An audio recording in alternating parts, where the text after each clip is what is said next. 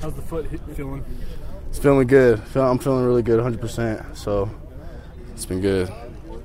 Did it help the uh, river trip this weekend? Did that help it heal up a little more? Absolutely. That that water's real cold, so you know, just just only helps my foot heal up a little bit.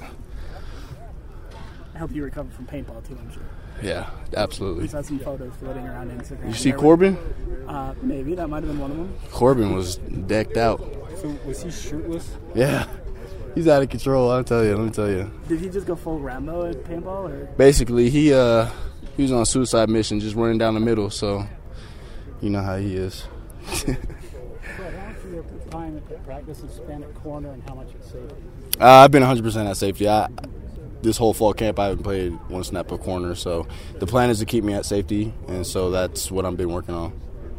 Are you comfortable if they do need to move you back over though? You've played it enough that it's just transitioning back. Absolutely, it's it's natural safety uh, corner. I feel like I can play either or.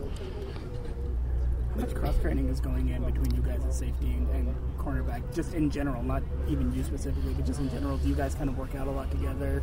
Do you film a lot together, anything like that, or Um, not as much as you might think. Uh, we've done some ball drills together, um, a little bit, but I mean, other than that, wh- I mean, unless we're doing like some team like film study, we we really don't cross train too much. So, yeah.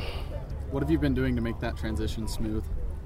just getting in the film room. Uh, Preston's a really good coach. He's super smart, and he's been able to kind of help not only myself but the other guys in the room really just eh, just exceed expectations at, at that position. So How's it working with Diane now at his new position? Even though he's both played corner in the past. yeah, Dine's doing really well too. He's uh he's adapted to the position um, a lot or like really well too. So that's that's been good for him.